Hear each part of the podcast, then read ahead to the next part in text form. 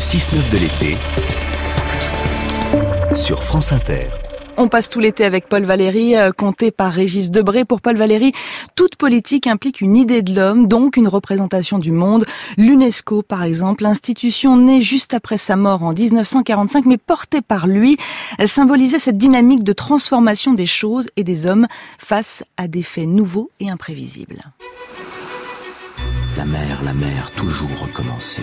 Il me semble que je me retrouve quand je retourne à cette eau universelle. Un été avec Paul Valéry. À peine sorti des sables, je fais des pas admirables dans les pas de ma raison.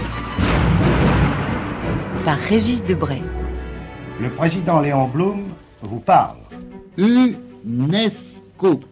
Retenez bien ces trois syllabes à consonance exotique. La politique de l'esprit. L'esprit de paix suppose la connaissance et l'intelligence réciproque entre les peuples. L'UNESCO est née un an après la mort de Valérie, mais cette institution lui doit beaucoup. Il en a préparé le terrain, dans le cadre non de l'ONU, mais de la Société des Nations, et cela fut le comité permanent des lettres et des arts de la Société des Nations, créé à Genève en 1922, à laquelle il s'est entièrement dévoué jusqu'à son écroulement en 1940. Car, dit-il, La Société des Nations suppose la Société des Esprits, et la Société des Esprits n'est pas une fiction. Elle a toujours existé avec une force inégale selon les temps. Or, pense-t-il, un abîme s'est creusé entre l'idée de l'homme telle que la science l'a définie et les politiques telles qu'elles sont conduites, et c'est à combler cet écart très dangereux que Valérie s'est attachée avec ce projet d'une nouvelle société des esprits. Le mot esprit ne doit pas nous tromper. Il ne désigne pas ce qu'entendent par lui les artistes, les poètes et les femmes, une entité surnaturelle ou céleste, mais une mise à feu des possibles, une puissance de transformation des hommes et des choses, bref, une dynamique plutôt qu'une mystique.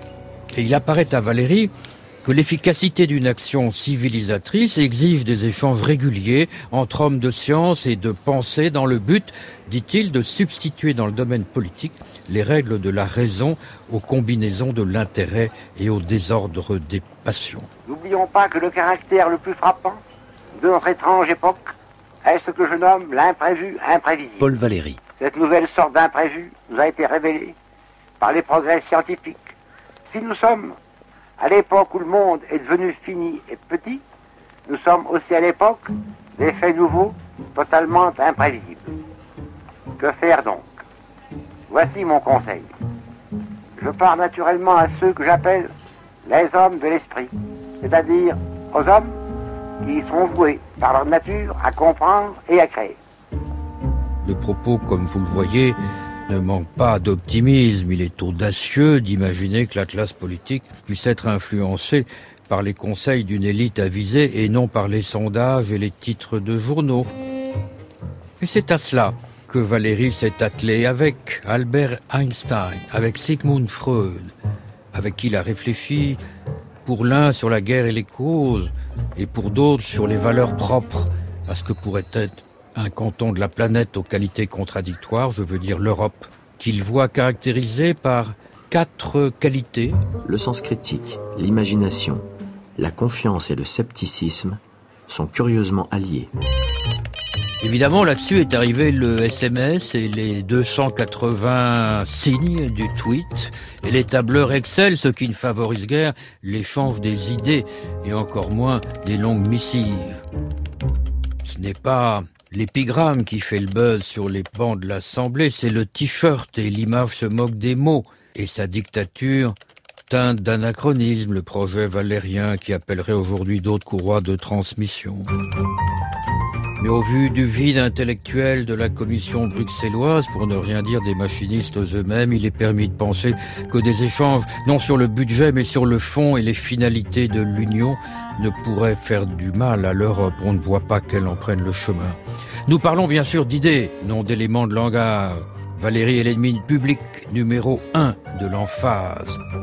Et son entreprise de type déflationniste. Son programme, c'est dégonfler et préciser ce dont tout le monde parle sans savoir ce que cela veut dire.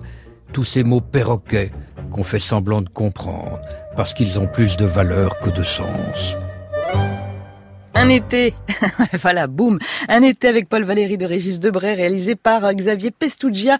Les textes sont lus par Laurent Stocker et Yael Eladad.